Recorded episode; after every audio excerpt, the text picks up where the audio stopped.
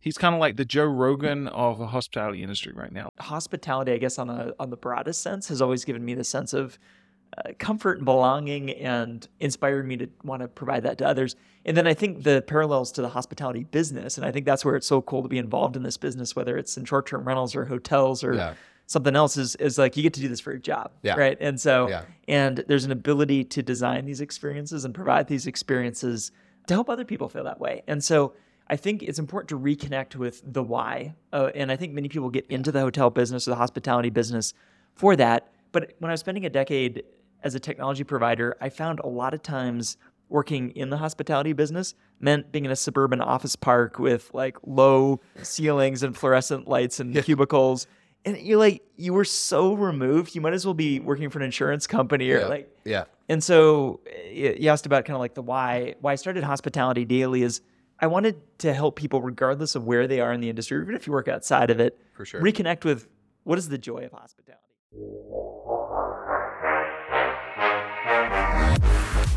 You're listening to Slick Talk, the hospitality podcast, a podcast for those who are in and around the hospitality industry who love, live, and breathe what they do.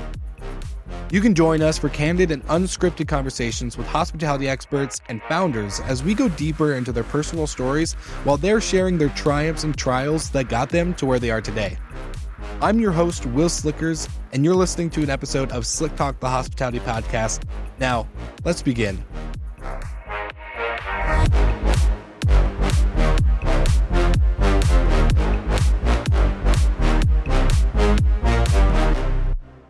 All right, Nathan, welcome back to another Minute with Minut segment on Slick Talk. And the question is since I'm a current customer of Minut, what are some pieces about Minut or the device that I may not know exist already? Hmm, good question. I think the things I tend to show our existing customers most would be that there are thresholds for alerts for quite a bit more than just noise. So, for instance, with temperature, we can let you know via an alert if the temperature is higher than you would like or lower than you'd like. Uh, people tend to use that to let them know if the heat's gone out, for instance, uh, before a pipe burst or something much more expensive happens. Beyond that, there's also a quiet hours feature within our settings that sometimes people overlook. So, yes, you have a threshold for noise, but now you can set quiet hours time frame where your tolerance is slightly lower for noise. I have mine set from 10 p.m. to 7 a.m., for instance. Lastly, our newest device is uh, indoor or outdoor accessible. So, because it's weatherproof, you can choose to use it indoors or outdoors. And uh, if you're using it indoors, you have the ability to use it plugged in or unplugged. We get that question a lot. Um, so, you can charge it and use it wirelessly, or if you prefer to leave it plugged in all the time, that's fine. I love it. You heard it here first, folks. A minute with Minut, and now back to the episode. What's up, Slick Talkers? I am back, and if you are watching the video live version of this episode, then you are going to see a little bit of a different setup. I am not in my apartment, and I'm not basically doing anything remotely today. We have our guest in person, and I couldn't be more excited to have Josiah Mackenzie with me today. He is the man for hotel operations, and you're probably listening, going like, "Well, Will, don't you talk about short-term rentals and all this other stuff?" But the deep, dark secret, if you haven't listened to any old episodes in the past, I was a traditional hotel manager. I actually started with Marriott. So this was an exciting opportunity for us to get in person, to chat all things hotel operations, and then also weaving it in maybe into how anyone who is an operator from short term rentals to hotels to restaurants can learn and take this and apply this to their business. So, Josiah, my friend, it's great to meet you in person. This is epic. I never get to do this. This is amazing, Will. Thanks for making time. And uh, hospitality is one big happy family. So, Yes. short term rentals, hotels, wherever our listeners are working or involved in, I feel like we're going to have some fun jamming here today. Yeah, especially like in person, the vibe's good. You know, life is great. The sun is shining. So, Denver's beautiful. Yes. If you haven't visited recently, you got to visit. yes. And this isn't my official studio. One day I'll make an official studio here in Denver, but that's for another big revenue day, you know? Josiah, I want to jump into your story going from, you know, front desk. You and I are both front desk guys.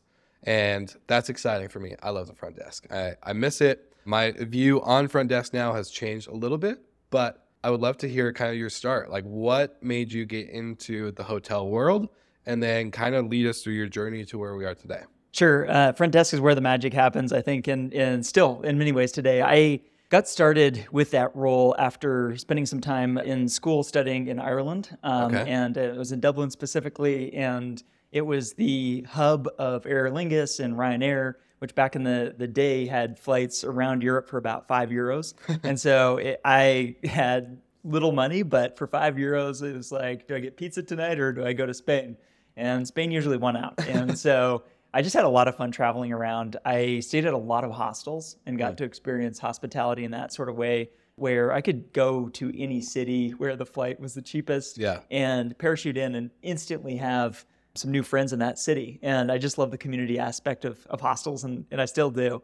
But anyway, after that experience wrapped up, I fell in love with the hospitality as a guest, and I wanted to see what was it like to work on the other side of the business and get hmm. involved in providing hospitality. So I, I took a role at the front desk of a small property on the California coast, and it was a really good way to practice some of the things that I, I saw as, as kind of fun in hospitality and also learn from some people, both the manager of the property, but also the guests. And I think that's one of the most exciting parts of hospitality is you meet people from around the world. And I just had a lot of fun in the diversity of folks from where they were coming from, what they were doing, talking to them. And it was such a small property. I had to do everything from check people in to do a little social media to clean rooms Yeah. to be a part-time barista. I still make a bad cappuccino, so but I um, I had a lot of fun doing that, and I, I think that's how I uh, got started in the industry. Well, it's it's so cool because uh, how how many rooms was that property? In about twelve. Yeah. Wow. Okay, so it was really tiny. yeah, So you were literally wearing all the hats. yeah, Yeah. yeah. Okay. Yeah, I remember those. Mine, my smallest was never 12. It was 72, 77 units, but you still had to wear a lot of hats. And for from your perspective, did you see that as a benefit or a hindrance into your job of guest experience? I think it was a benefit in the sense that you had to kind of jump in the deep end of the pool right away Yeah. and, and figure a lot of stuff out. I think that some of the downside is you miss out on maybe some of the team nature of what hospitality and providing hospitality can be. Yeah. And so, especially if you're involved in running a larger organization or you're thinking of starting a larger brand or you're an investor with a larger portfolio, it's all about the team, right? Yeah. And you have to do things with and, and through other people. And I think that's something that specific experience didn't provide, but I did like the hands-on nature of it. And I, I think there's still power to staying involved in the front lines, whether you're an investor, whether mm-hmm. you're you know starting a brand, whether you're in a large hotel company. Something about being on the front lines. I was talking with a retired hotel professor last week, and he actually took a part-time job Wow. at the front desk of a hotel just to stay in touch with the magic of the industry. Yeah. And it can be long hours, it can be a lot of work. Yeah. But there's something special in seeing people face to face and reconnecting with with why we're doing this. Hundred percent. And do you still talk to any of your past guests, or have like any of those relationships that you still kind of like kindle every now and then from from the from the past? I don't. That's Okay. a regret. I if I could do it over, I would I would try to stay in touch with more people because I think there's a lot of friendships you can make in this business. Hundred percent. I only asked just because I it, it bring like just hearing you talk about it just brings so many memories of like people like Mr. Rhodes and Mrs. Chardine and be like, hey, what's up? I remembered like uh, just so many good moments. But from there, where did where do you go? So after this property experience, did you move into the tech side or did you go back into more operations? Yeah, so I, I've always been a bit of a nerd. So I taught myself to code in high school and was building some software through high school and, and through college and um, got involved in digital marketing because I, Okay. I realized creating software is fun, but unless you sell it, you don't make a lot of money. and this was kind of going to be my main gig. So I got involved in digital marketing that way. I opened an agency. And so I had uh, a team of five people where I was helping publishers, retail brands, others that were thinking about how do we use social media and Yeah. digital advertising to acquire customers and grow our business. So that was paying my bills at the time, but I was still in love with hospitality. And and to be frank, I I didn't quite know the best way to participate in the industry. And so this was back in 2007, 2008, where blogs were sort of somewhat new and Yeah. social media, Twitter, Facebook were all kind Yeah. of new. And so I felt like something was happening and I couldn't quite identify exactly what it was, but the early days of social media felt like the world was changing. And I saw things like the power dynamic change where it could be, there used to be in the past, if you treated a guest poorly, they'd just go on and Yeah. maybe tell a friend, but it didn't have a huge impact on your business. And then obviously the rise of social media and online reviews, it was a whole different world where it actually makes a big difference in the success of your business if you're treating guests well. And so anyway, I, I started this blog where I would interview hotel operators and others in the hospitality industry around what they were doing to engage in social media, engage in these new digital channels, and and just tell their story. And Yeah. It's sort of the uh, I don't know what the saying is the in the land of the the blind, the one eyed man is king or whatever. yeah, it's yeah. like there there weren't a lot of folks blogging in hospitality back Yeah. then, and it was like partially luck and timing, but ended up over the course of a couple of years building that up to seventy thousand monthly readers, and there's a lot of people trying to figure out what's you know, how do I participate in this and how do I use digital? Yeah. Um, so anyway, all that to say, that was kind of my journey for a couple of years where it was kind of like agency work transitioning into, you know, I would kind of, you know, this is totally self-funded, but I would, I would just kind of write and blog and, and I found that was um, a really interesting way to learn the industry. And that experience led to a couple speaking opportunities where I had the opportunity to meet the founder of a company called ReviewPro, RJ Friedlander.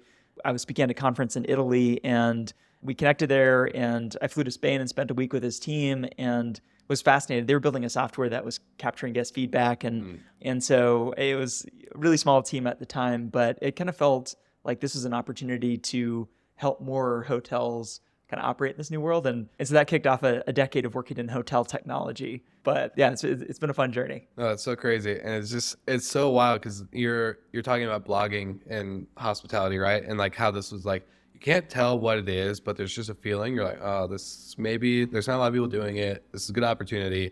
Uh, It's the same thing. 2017, 2018, not a lot of people podcasting. It was very much like Glenn Haussman and the No Vacancy News live, and then like Hotel Fuel or Hotel Marketing podcast, which was Fuel. I know they've rebranded now to something else, but there's a few, very few. And now there's a whole world, right? Like, and you have seen that in the blogging world, and I've seen that in the podcast space. And to see such a rare opportunity is super, one, unique and rare, as I said, but like also to capitalize on it and just to, to grow something like that. It's, it's impressive. It's not easy, it's hard. So, what did you learn from that digital marketing side of things of bringing that content to the forefront for operators to then going into ReviewPro, where now you are helping this company that is building this tech for the actual property themselves, for the the operators that really do need to figure out how to get in front of the guests and how to handle their you know their relationships. Yeah, totally. I mean, before we go any further, though, hats off to you for being a leader in in podcasting. I think it's it's incredible what you've built here. I think your audience is is is awesome, and just all it feels like there's a whole community learning together. Yeah. Uh, and you were early, and you you made the move. And we were talking before we started recording around how you just jumped in and you you started doing things. And I think that's awesome to see if you look at the community that you've created if you look at the podcast network that you've created the results speak for themselves Ah, right and so i think there's something about just when something's happening just just get into it and I, I feel like there's something happening in ai right now that uh, we, Yeah. we could we might get to We but we definitely get uh, into that. yeah yeah it, it, it's really interesting to see these things kind of unfold but but to your question of of you know what was the experience working at a technology company and, and kind of what were the opportunities there what I found is uh, working for that company and then a couple of them after that is the whole venture backed technology ecosystem. It actually became a lot more professionalized, I think, in the decade. So I joined this company in 2010, and then you know, in in even in that decade, you, you Yeah. kind of found there was a typical kind of playbook for how customer success worked and how what are the milestones to get the next round of funding, and it became very Yeah. predictable. I think over time I found that predictability lost some of the creativity that I experienced in the early days. The upside though, and this is true, you know, wherever you are in the hospitality ecosystem, if you again like are an investor or you have Yeah. a brand, I would encourage you to our listeners to, to think about technology companies as potential partners and collaborators, right? Yeah, because 100%. the reality is there's a lot of money in the space, which means for you as a as an operator that there could be a lot of innovation that's created, right? A lot of inno- innovation, a lot of smart people in these companies, and so viewing especially the good companies as as more of thought partners Yeah. and ways to co-create solutions as opposed to I think the old school way of, of looking at a lot of participants on that side is, is more of a, a vendor and it's like oh yeah, yeah. you know let's check the box here and, and it's actually a really big difference between the best companies and the ones that are not so good. And and you're Yeah. in this world and you've kind of seen Yeah. that whole whole uh, gamut. But yeah, I think that that was my my experience is like, hey, I was doing this on you know kind of on myself by myself, self funded, writing, talking to people. But there's a certain amount of scale that technology companies can have. At the same time, you still need to partner with creative people to tell those stories and to 100%. push innovation forward. And I think that's where smart companies are going to be working with you, Will, and with your team, because there's only so much you can do, I think, internally. And as somebody, as a marketing leader who is spending these budgets, Yeah. there's a lot of constraints that you have. And so I think it's that's where I talk about like hospitality being a big happy family. Yeah. You have to collaborate across the ecosystem. And I think for our listeners who are operators or investors, look at both the the technology providers and uh, media creators like yourself as ways again co-creators and, and thought leaders to push forward innovation right i sure. don't think great ideas just happen in a vacuum it Yeah. happens through a lot of conversations Yeah. like we're having now and i 100%. think that's what's cool about what you're building here Well, it's just to tail off on that. Uh, the the biggest thing I've been asked people is like, "What's the day to day like?" And I'm like, to be honest, it's a lot of talking. It's not even like on a recording. It's a lot of emails. It's a lot of zooms. It's a lot of those conversations and like th- seeing what you're hearing, basically, which is a weird statement to make, but seeing what you're hearing and how it applies to the industry. And I think being able to then get in front of the right people and have those conversations, they're not easy because logistically creative is hard. Logistically creative is hard. And you know that from what you've built.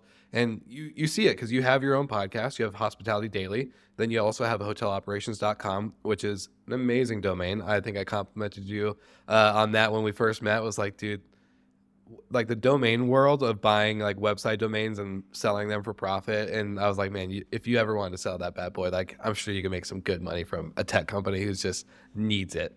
But um it's so so cool and you you understand like that whole back end of stuff and it's all conversation it's all collaboration and i think we are seeing that more now. I would be curious to know from your standpoint from going to what you're building with your kind of agency work and blogging and writing to then ReviewPro to doing what you're doing now.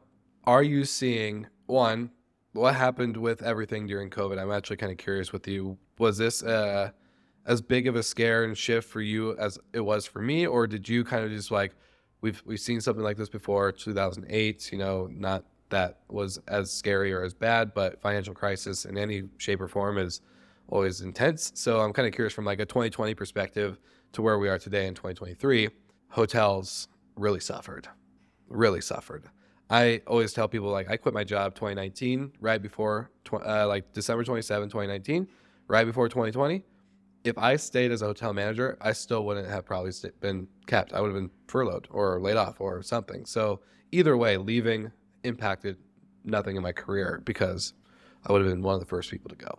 So I'm curious to hear your kind of side of things from the industry standpoint from 2020 to 2023. Yeah, I mean, there's something to be said for creating your own reality and happening to the world instead of the world happening to you. There's limits to that. Not uh, there's a lot of bad things that happen, but but like you you took action, right? Yeah. You said, "Hey, this is something I'm passionate about." You you got after it. So I was actually outside of the hospitality industry for a couple of years when COVID hit. I I was working for that company ReviewPro and then a revenue management company and then um, transitioned out um, to a real estate investment technology, Juniper Square. That was uh, I started just a couple weeks before COVID. Wow. And so a big part of our client base was hotel investors. And I got to see the real estate and the investment side of things and still still had exposure to hospitality from a different lens. I had been very much Yeah. involved in the marketing, the operations, but I got to see the investment world. And I think you what kinda got to was see, you, you got to see a lot. So from like marketing, operations, and investing, which is rare for a lot of people, especially starting on the front desk. Yeah, yeah, and and I think it, it's helpful regardless of where you work in the industry to understand how investment works, and because the the money will determine what's possible Yeah. to a large extent, and and so just understanding how investors think about you know whether it's investment in the real estate, which is the, the typical thing, or or in the brand, which Yeah. happens in some cases, um, and certainly with the large public Marriotts and of the world, but. I think what I found through that, and most of my network, most of my friends worked in hospitality. So I wasn't directly involved in it. I think on a personal level, though, it opened my eyes to the world can change overnight, Yeah. right? And so just you know to that point, and, and you mentioned kind of making moves yourself and Yeah. and and becoming professional and jumping in. I think there's the timing is not necessarily ever perfect. You know, I Sure. um I left my corporate role about a year ago and, Yeah. and the economy was good. Now it's Yeah. not great. But I Yeah. believe in you can kind of create your own economy, right? And I think is if you're creating value for people and, and the, then it matters less what's going on on a global level than the people that you're serving and the value you create for them. 100%. What made you take that leap from corporate? Like, was there a specific moment? Because I, I always love asking this question because I remember my specific moment and like what used to get me through. But like, I'm always curious to know was you know you're you're in a different situation. I know I see you're you're married and do you have you guys have kids or okay? So just just you got a significant other though. That's a lot to have responsibility on and to leave a corporate job. You know that's uh again that's a lot. So I'm kind of curious what was that moment for you? I, I would say COVID sort of um, reframed how I think about risk, though. Okay. Right, because I, I think you know we we there were so many people who were incredible people that Yeah. just got laid off or furloughed overnight, right? And Yeah. so it, it kind of dispels a little bit of the notion of you know it, it's the quality of your worker, how good of a worker you are equals job security. So I haven't talked about this on a previous Yeah. podcast. I was actually fired from a role that I got before the last tech company that I worked with, and I was crushing our numbers, and uh, and it just the job ended, and Wow. I had to to move on. And that that's the first time I, I was ever fired, and hopefully the last time. Yeah. but it, that, and then just shortly after that, COVID hitting, I think it was that one-two punch of Yeah. just realizing that you know you, you kind of got to create the world that you want to live in and so so I, I that was that was formative to me i think in terms of making the decision to move it was a difficult one because the company i was at was the best company that i had worked at just phenomenal people great vision Yeah. but i was so deeply passionate about hospitality and felt that this is the chance to do something here and i think when you have that feeling that you know, I had someone tell me that you regret regret more things that you that you don't do Yep. versus the things that you do do. And so I, I think it was a very considered decision. I, I saved up so that I could, you know, transition financially. I, you know, kind of like started doing uh, writing on the side, that kind of thing. And so it wasn't just, you know, Yeah. jump out of the plane Yeah, with yeah, no yeah. parachute. Yeah. But yeah, any sort of transition is a it takes a certain amount of uh, Definitely. you know a leap, right? Yeah. Well, and that's something like a lot of maybe entrepreneurs don't talk about. And I think, you know, it's that financial piece where it's like, okay, you you tell people you're quitting. Like my mom, I'll use her as an example. She was so proud. I became a hotel manager, right? And I was I was getting the the big check and this, this, and that. And it was like I told her to I was quitting to go do a podcast, and she didn't one didn't understand what the hell a podcast is. Still probably doesn't today. Sorry, mom, if you're listening. But um, then also two goes, you know, how are you going to support yourself? Like, where's the money in this? And I had to explain to her, I was like, mom, in one month, I made three times my salary. So, or like not my salary in a year, but my salary in a month. And, you know, I can cut my living costs, which I was very much like ordering out every meal. And, you know, like it was, you know, being very spendy. I was very spendy. But you can cut a lot of that. You can be frugal. You could save. You can, you know, cut back your expenses and then plan. And then, of course, as you know, as a entrepreneur going into your own thing, you know, securing future revenue is always you're always six months ahead. If you're not, then it's kind of a uh, what, what are we doing tomorrow?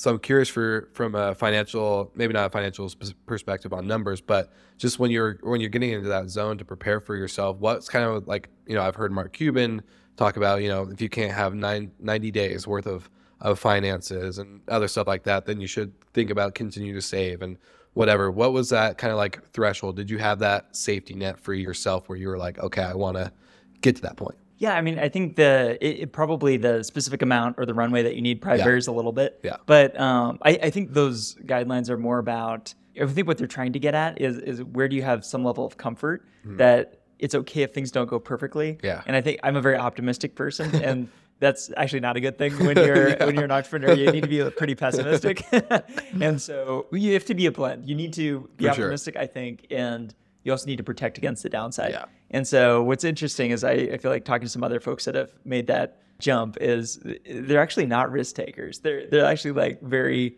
conservative Yeah. and it almost and I feel this way. I almost feel more stable doing my own thing. Yeah. That's not going to be true for everybody listening to this. I, I think there's maybe a message for folks listening is just think about kind of what do you really want out of life Yeah. and and how do you like work towards that right and uh, i think for you and i that that ended up being Yeah. getting in, more involved in the media business and, and for others it could look totally different you know sure. but you just you don't want to wake up every day and just feel hey i feel stuck or I am being drained even though the work isn't that exhausting. Yeah. I think that's where that's where burnout comes from. I think a lot is I, I've bumped into burnout. I think a few different times where the work wasn't that demanding, but if Yeah. you just feel a fundamental mismatch between how you're spending your time and what you're passionate about, um, it may be time to take a look at that and see if something needs to change. 100%.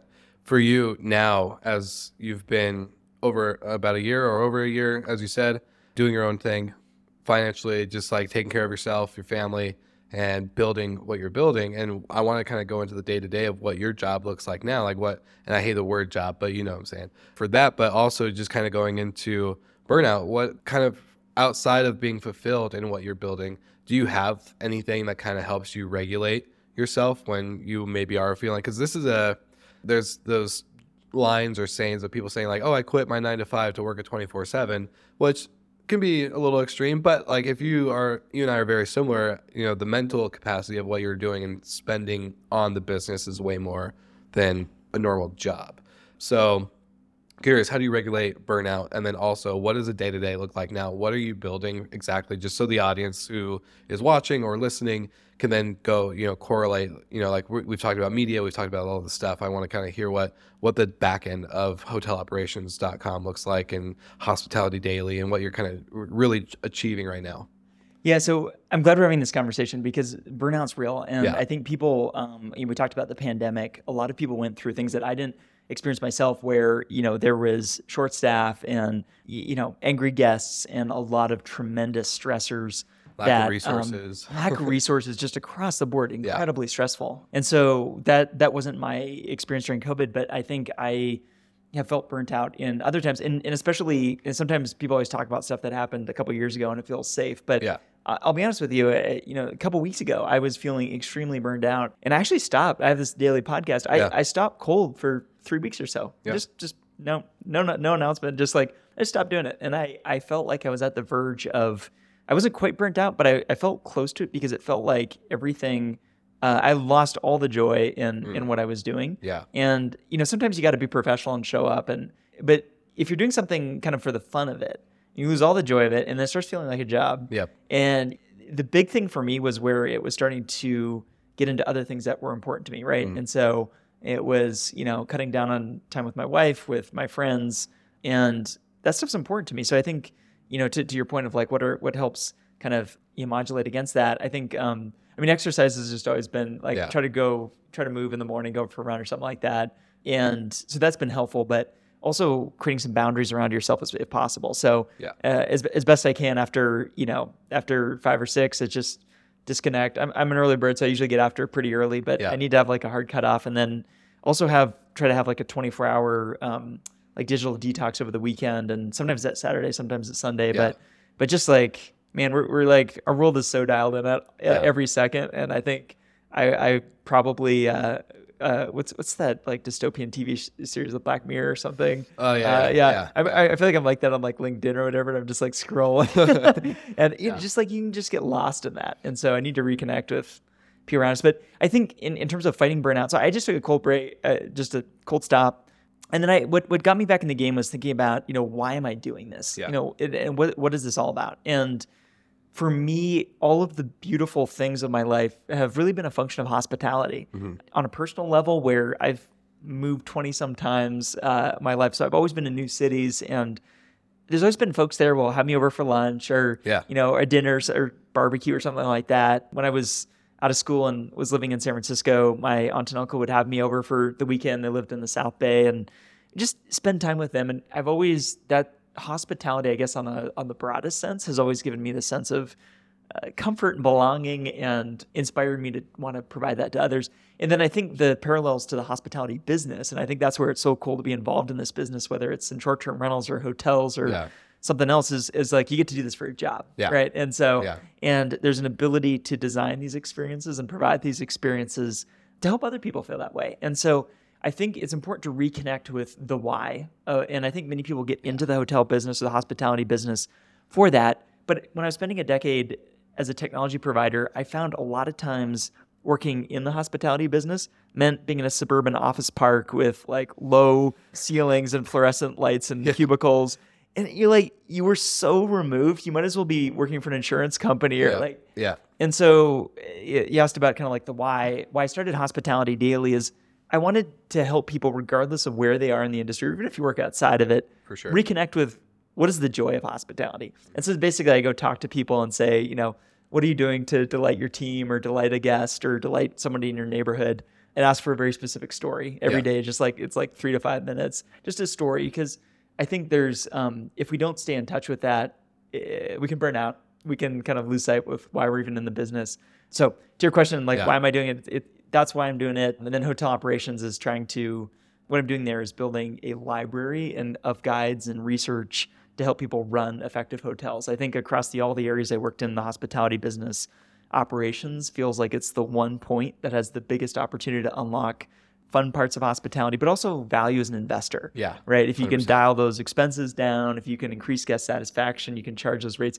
Like that's where you make the money. Yeah. So it kind of felt like it was hitting the trifecta of making money, making people happy, and uh, doing well as a business. All right, Slick Talkers, now for another dynamic sponsored duo of the podcast. I would love to introduce you to Vintory and Safely. About Vintory, we've had Brooke Flotz on the podcast, who is a founder, multiple times, and him and his team know numbers. They know data and they know marketing. They know how to help property managers just like you scale and grow their business by adding more inventory, aka more homes, into your rental program that drive the bottom line. For all of you listeners that want to learn how to scale and grow your inventory, you can get a free digital copy of Brooke's book called From Zero to 500 Properties in Five Years. And for an added bonus, if you would do a demo of the Vintory platform, you'll get a $50 gift card to Amazon. Now that's a sick deal. And now to touch on our friends at safely.com. Safely.com helps property managers just like you and I protecting the homes that they manage from structural damage to content damage and, of course, bodily injury. This means plates, linens, cups, couches, tables, curtains, walls, and, of course, your guests themselves are protected. And this helps you by scaling your company in order to ensure that you are retaining owners and inventory in your program. If anything is broken or if anyone is hurt, you are able to make a claim through Safely, and within three business days, you can get instantly paid out to replace any items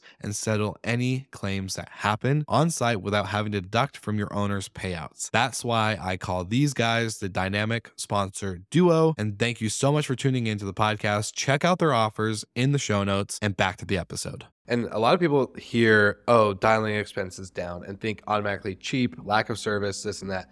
I think of efficiency, right? So operations, and this was a fun conversation I had back in the day with Stuart Butler, who was one of the co-hosts of the hotel marketing, not marketing school, but hotel marketing podcast. And going into how operations and marketing actually align together a lot more than you would expect, and not in the sense of like you need to have your front desk agents making TikToks and doing all this stuff and like becoming this marketing machine, but in the sense of how can you be efficient in your operations and how can marketing then apply operational standards and back end stuff to their message to your guests, to your investors, to owners, to teams and cultures, you know, that whole part is where I just I just wanted to call that out because a lot of people think of operations as like, oh, dialing expenses. And it's like, no, it's all about efficiency and and making the most use out of your time.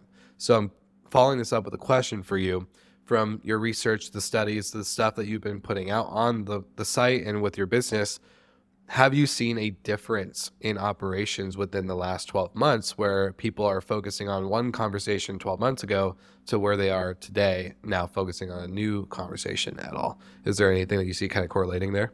I think it's what you you just spoke to. It's how marketing and operations are maybe sort of one and the same thing. Mm. And I saw evidence of that before. I, I think for for those listening, you, you can look up people like Adele Gutman, who used to run Yeah. you know marketing and revenue at, at the Library Collection in New York, and is always sitting at the top of the TripAdvisor ratings. And she's working revenue and, and marketing, but she spent so much time in the operations with her general manager. She'd get them together, created a Google Doc where people would share things they did to delight guests.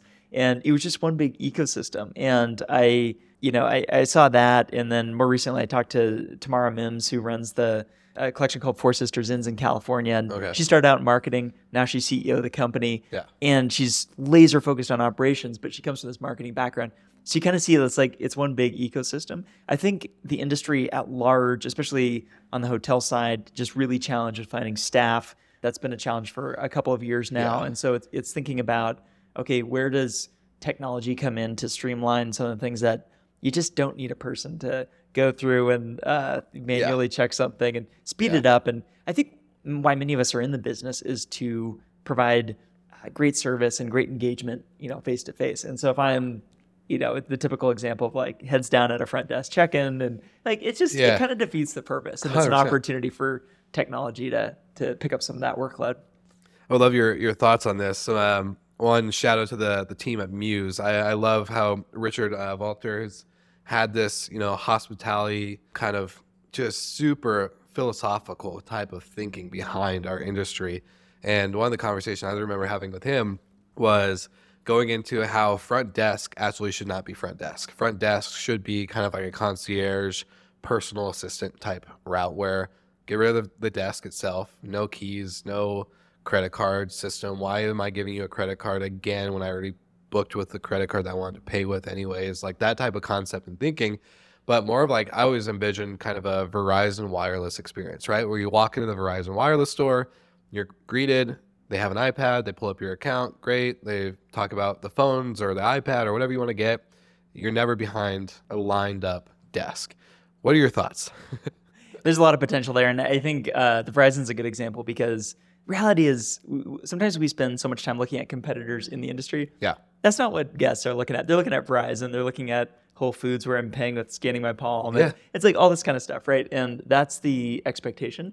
And I think what you mentioned makes a lot of sense to me. I was talking yesterday with someone from the Netherlands, uh, from this this brand called Zoku, which is sort of a hybrid apartment, co-working, hotel kind of concept. And their whole staffing philosophy is very much what you said. And, and I think they call their staff sidekicks or something like that. Sweet. But it's interesting because what they said, in addition to all the benefits that you mentioned, they said by operating in that model, it also adjusts the sort of power dynamic with between guests and staff, where sometimes I talk to people and the hesitation of going into the industry is saying, hey, there's this very kind of service sort of relationship, but but like in a in a negative sense, like Yeah. I'm like your servant. And I think there's a distinction between serving someone and being like a servant. Yeah. You know? And and so anyway, the, this this whole kind of notion of of sidekicks that Zoku's talking about was it, it interested me. And I'm Yeah. like that it just kind of probably creates a fun casual vibe. Like I want to go sure. check out their property, but I think there's a way to do it where, you know, it's probably a lot more fun to work there. Yeah. It's probably better as a, as a guest. And I feel like across the like the whole, you know, all the, the participants, it's probably good better for everybody. Hundred percent, and it immediately makes me think of you know sidekicks going into uh, Ritz Carlton's kind of old saying of "ladies and gentlemen serving ladies and gentlemen," and how like you know they would use that as a sense of if the guests are being rude and disrespectful to staff, they have the right to say, "Ma'am, sir, I'm a lady or a gentleman serving ladies and gentlemen, so please treat me as such. We will take care of you, but we need you to kind of have that tone and appropriate approach rather than just this like." you're here to serve me, fix my stuff. You're a peasant. You're the scum of the earth, whatever it might be, um, which I've experienced as a front desk. I'm sure you probably have too, where no matter how much you try, you can't please everybody. And then also, how cool of a sidekick like title to then tell your friends and family, like, what do you do for work? And you're like, oh, I'm a hotel sidekick. Like, that's such a, a story you have the opportunity to to explore. It changes the it, the narrative immediately, right? You almost by like changing the language, you Yeah. change the way that I'm I'm thinking about it. Yeah. And and I, I think the Ritz Carlton example is a, a good one though because it's it's in hospitality we're we're creating brands, right? And Yeah. so there's these expectations, but I think another one our, our listeners might enjoy checking out is is Revival in Baltimore. It's it's this Okay. new place. I don't know if you've come across them, but I I talked to Dante and, and Jason on their team uh, last week and. I, I'm obsessed with this place. So their whole thing is they'll have their staff in just just kind of like you know hoodies or just whatever whatever they're wearing, and their thesis is that guests are really intuitive of who works in a place. Plus, it's like things if you have an earpiece and you're by the door, you're probably Yeah, working yeah, there. yeah, yeah. um, but anyway, they, they, they said that it's created this really kind of cool culture and vibe at the place where they're able to attract cool people. The guests love it. And so, you know, in, in, in their view, it's the industry's really ripe for disruption, you Yeah. know, whether it's it's dress codes or it's, you know, the use of technology. This is the time to to start thinking about, you know, if it was a startup, what, what would we do if Yeah. we were starting from scratch, blank slate? Yeah. how can we work or we work this? Uh, you know, like how can we take a co-working space and make it sound like it's heaven? I, I just I've been obsessed with the whole WeWork story and Adam Neumann and how they've you know really went from a co-working office that should not have gone public, in my opinion. If you you take any other co-working space, especially the one that we're in, makes no sense to me. But you know, taking that mentality of like we're reimagining space, we're reimagining how people experience life in general, from work, which is a lot of our time. Um, so the taking that concept and applying it to hotels or short-term rentals or glamping, restaurants, experiences. I love that speakeasies are, are becoming a thing again. Uh, I've been searching them everywhere I go because it's just such a cool, memorable experience, and I think it's it changes the traditional. Oh, I'm just going out on a date, or I'm going to dinner with a colleague, but it's like, oh no, we're meeting up at this place, and we have a code word, or we have a little passcode we have to type in. Like you know, just experience in general. I think the rethinking or reimagining of how can we apply this because everyone, like you said, people now know of Airbnb as click, click, booked. Like I don't have to give all of this long information. I don't have to do this. And I just Amazon is a great example for that too. You know, swipe, buy now. That's it. Like one and done. Easy. One and one done. and done. Yeah. Yeah. But I, I love your your example of, of you know kind of uh, speakeasies or, or or things like that.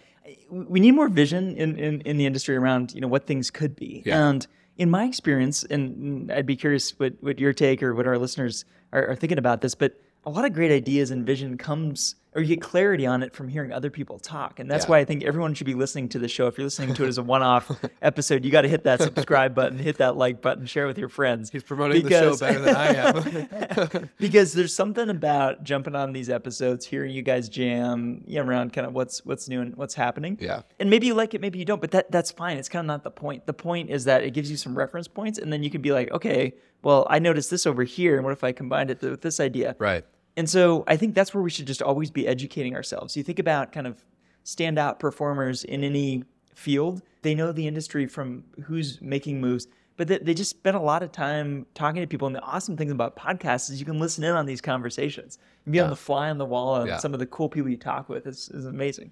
No, this has actually been one of my favorite episodes. I just think the in-person aspect really adds to that, and you know, thank you for all the kind words and sh- you know, shouting out the show and stuff. But it's just, I think there is a powerful, like I, I'm curious to hear your thoughts on this actually because no, no traditional schooling for me, at least in the sense of college or hospitality training. I didn't go to a hospitality school or anything like that.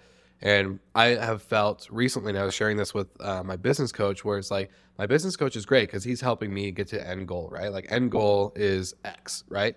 But my peers, my colleagues, my partners, the people I work with on a day to day basis, we are all in it together at the same level with that X goal in mind.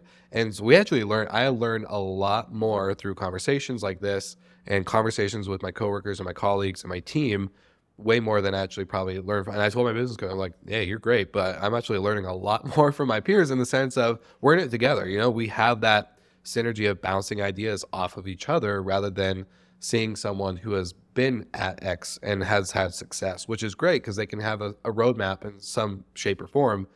But building a roadmap together with people that are like minded, that are driven and passionate and smart and creative seems to add a lot more to my ability to get to X rather than not. Well, and the world's moving so quickly. I think this is this is the reality of you know we a lot of us have been kind of thinking about, impressed by, terrified by looking at AI over the past uh, let's, let's you know go, couple. let's go down this rabbit hole. Like, I'm excited. but I mean, yeah, we, we can go to it as much as you want. But I Yeah. think the um, like the thing is, innovation's happening on the pace of, of days and weeks. It's not like quarters or years like it used to be. Yeah. And so it's kind of like if you're just waiting for some you know official textbook to come out or something, it's it's it's long gone. The Good luck. opportunities are happening right now. Yeah. And I think you create innovation and interesting things by yeah, like you said, talking to people who are in it, who are building things, who are doing things. Yeah. Right. And so I, again, the podcasts are cool because as we're you know as I'm getting groceries or whatever, I'll be listening to to something, and then but I, I think you do got to uh, find some people that are in whatever game you're in. Yeah. And kind of have whether it's a you know a text thread or whatever it is. Yep. Just kind of some folks that you can bounce ideas off of and, and keep building and iterating. You got to put stuff out, but to come up with the ideas, you got to have some inspiration. yeah, hundred percent. Who's been the biggest inspiration for you lately? Man, it- it's it's so hard to, to choose one. I'm I'm so inspired by the people I talk with. Honestly, if nobody ever listened to my podcast, I think I would uh, I would do it just just for the chance to, to Yeah. jam with people, and and and so I feel grateful uh, for that. I think the the guys at, at the Revival Hotel is, is the past week. I just can't stop thinking about what they're doing. is is is amazing. I also think it's kind of cool to to kind of engage with stuff outside the hospitality industry. I think you got to do both. You got to be dialed into people who are doing stuff in the space. But I came across. I'm always looking for new podcasts, and and I um Guy Raz uh, just Yeah. uh, started, has a new kind of show with uh I I forget the exact title, something about creators, but he has like he had like Tom Hanks on, and Yeah. they just kind of talk about performing and creating environments and things like that. It's kind of cool. sure. And then there's a pod called the the Creative Pep Talk by Okay. a guy named Andy Pizza. Andy Pizza, I don't know if that is legal name. It's definitely a stage name. But you know, you got to have the whole gamut, right? Yeah. Like stay plugged into the hospitality world, and also have you know a few stuff out there where you're kind of getting inspiration from outside it as well. Hundred percent. I couldn't agree more. Uh, it's so hard. We push like forty episodes a week, I think, within our network, and so everyone's like, "What's your favorite?" I'm like, "Actually, don't listen to all of them. I can't. It's impossible legally and mentally and physically and all that stuff." But also like trying to hear outside what other networks are doing or other creatives that have made it pretty far. It's always good to like tap into outside because you don't want to get too bubbled into your own world, right? Like I think it's it's important. Like I, I love what you said earlier, way earlier in the episode, going into like your own economies, right? Like how you don't have like the greater world economy doesn't actually have to affect your your personal side. Um, granted, there is some kind of ripple, but you know, being able to do your own thing is great, but not to get too like closed off and minded from it, uh, because then you won't probably be able to adapt as quick. A lot, of, a lot of beautiful things happen, I think, out of difficult economic environments, and everybody is, you know, ha- has a different setup. I um, got out of college right in the depths of the great financial crisis, you know, but I, I was fortunate because I, I got to live with my parents, and not everybody has that, you know, option. But I lived with them for a while, and and you know, kind of was building some of these internet businesses, and um, you know, so we're we're may or may not be going through something else right now. and I, I think the I- I'm in no way downplaying the a lot of people do get hit with a lot of external stuff, but I guess my message is thinking about kind of like what is some way that you can be kind of proactive about your reality For sure. and like take control of what is within your control because that's all you got, right? Yeah, hundred percent, hundred percent. You can only control what you can control, and that's Right. usually yourself and how you handle and react. And yeah, Yeah. I love that. Yeah. I'm curious to know. Maybe we do this like as a part two or a bonus segment at the end of the episode because I think we're coming up on on normal time here. But I would love to kind of give us high take AI, hospitality in general, hotels, restaurants, short term rentals. Where do you think it's going? Where do you think we're at today? So uh, th- this this I'll try to keep it high level. I I, I actually a couple months ago I, I set out to write it like a quick blog post and, Yeah. and do it in an afternoon, and I ended up spending about three months. I read about a dozen books. I talked to over thirty people, AI scientists, and then I wrote a big guide on AI and hospitality. You can find on hoteloperations.com. But something's happening here, and Yeah. it's it's really interesting. I think as you know, we're we're creating content, we're, we're putting stories out there, and I think people's first impression is always like, well, you got ChatGPT, just throw Yeah, yeah. something in there, and It's the um, easiest one we all can think of. yeah, right? yeah, and and uh, the the reality is a lot more complex. I, if I had to summarize kind of my experiences overall, with the asterisk that this whole space is changing quickly. Yeah. You know, we talked about. Overall, there's a couple of things for people to know. One is AI has been a part of hospitality for um, at least a decade. And you had a prior episode, maybe we could link to in the show notes, that Yeah. we had some you know guests talk about this. Who was very dialed into the space. It was a fantastic episode. Yeah. Actually, think, uh, two episodes. uh? Evan Dalgo and, Yeah. and Braden. Yeah, Yeah. yeah, yeah. Yeah, so you guys did the deep dive, so people Yeah. should go check that one out. But like, you know, whether it's in revenue management or other aspects of hospitality, we've been using machine learning and, and you know, aspects of artificial intelligence. I think kind of the most helpful definition of AI that I found was was it, it, it's simply the kind of letting com- computers do uh, tasks that that humans would do in a more you know kind of like automated Yeah. uh, math driven fashion. And so I think when we see something like ChatGTP, essentially it's it's solving a complex math problem and it's guessing at the next best word. I think uh, if you don't understand the technology behind it, it can look a little bit like magic, and you know, there's this you know senti- like conscious being behind Yeah, it, yeah, yeah. you know, Yeah. and um, and it's gotten a lot better and it's getting better quickly. But what I noticed, even as a writer, when you type in prompts about things you don't know, you can get impressed. If you type in areas that you have deep expertise, you can see it's very flawed Yeah. in many cases. And so it's kind of a warning that, okay, let's be careful about just trusting it at face value. For sure. I think in our world of creating things, it's been useful for brainstorming. And like, even as I was writing this AI article, I, I kind of was asking, like, what are the uses of AI? Yeah. And it took me on this whole journey around sus- sustainability in, Wow. in ways that were that I then validated with experts in energy and smart buildings. But it, it just caused me to think about something that wasn't initially. So, you know, my writing process for 15 some years now has always included a ton of research, a lot of going to Google. Yeah. Like, th- in essence, it's kind of like becoming another tool in that toolbox. So it's not magically changing things. I think we're going to see, you know, sustainability was really interesting. You know, minimizing waste was an interesting use case. Revenue management has been using AI for a long time, so that's not uh, Yeah. that's not necessarily new. But I think in terms of coming up with better ways to serve guests is something that I'm still learning about. And I've asked a lot of people about this. I was talking with a innovation manager at a major Vegas resorts company and they were finding that they did extensive testing with AI chatbots, but they're saying that what their guests appreciated the most was their service agents in the call center using AI kind of behind the scenes. And Yeah. they're saying like, you want to be on these dates, and we can see on your profile that you like this type of cuisine, and oh, we have this show over here. But they were, um, it was a human to human conversation, For but sure. they had all this stuff kind of populated because they had interconnected databases. Yep. And so, and I think your prior guest had talked a little bit. Of it's like AI is not going to beat you. It's like a human with AI will beat Yeah, you. yeah. And I think that that resorts executive was it kind of like underscored that that point. I was like, okay, Yeah. I, I see where this is going. yeah, no, that's a that's a great point because they mentioned Booking.com and Amazon and all these companies using AI at that extreme level way longer than AI has been a topic, really. And I, I think you know I would love I, I think the more that it can help us have that easy access to being able to anticipate a guest needs like that, where it's like, hey, I'm communicating with Josiah, he's coming to Vegas, and I see that one, he has this allergy. Two, he's here because he has family. But then also, I know there's a conference in town, which is just a couple blocks down the road.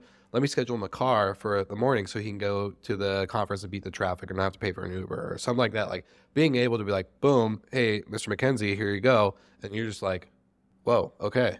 That in itself is a very powerful tool. And that's when I or you as a guest have that human connection, that human moment of, I love this hotel. I love that guest agent. Like they have taken care of me. I'm going to take care of them. And then that ripple effect of relationships happens. And then you become a raving fan. You tell your friends, your mom, your dad, your sister, whatever.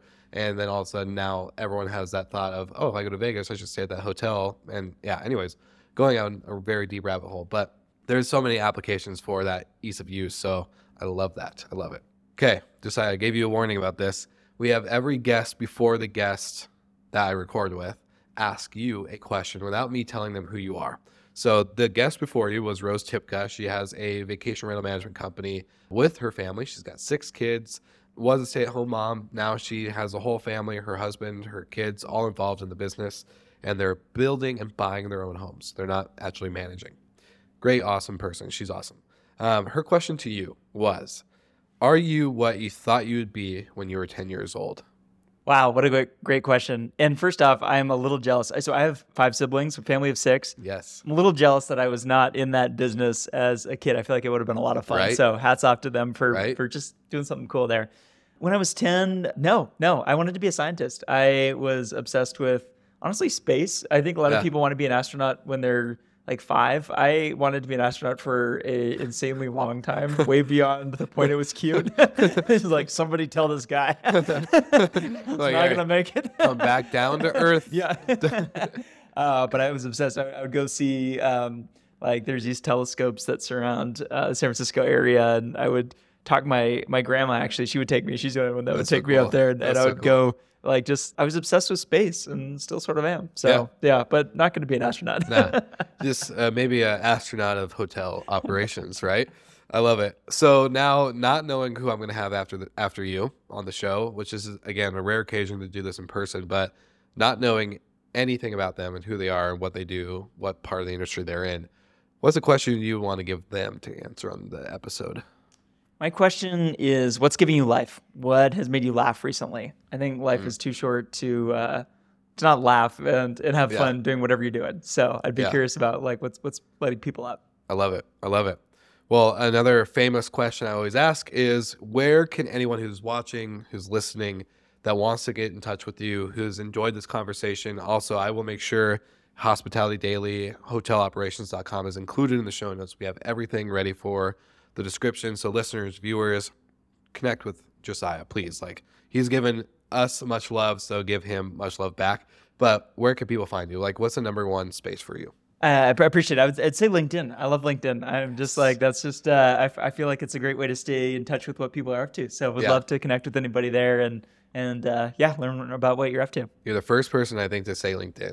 I, I'm so thankful because I always say LinkedIn on other shows. I'm like, get me on LinkedIn. I don't care about Instagram. Just get on LinkedIn. So yeah, no, I love it. Well, you heard it here first, Slick Talkers. If you haven't already, grab the show notes. Make sure you like and subscribe to everything Josiah is doing from hotel operations to hospitality daily. Give him the love and support he's given us, and we will see you all again next week.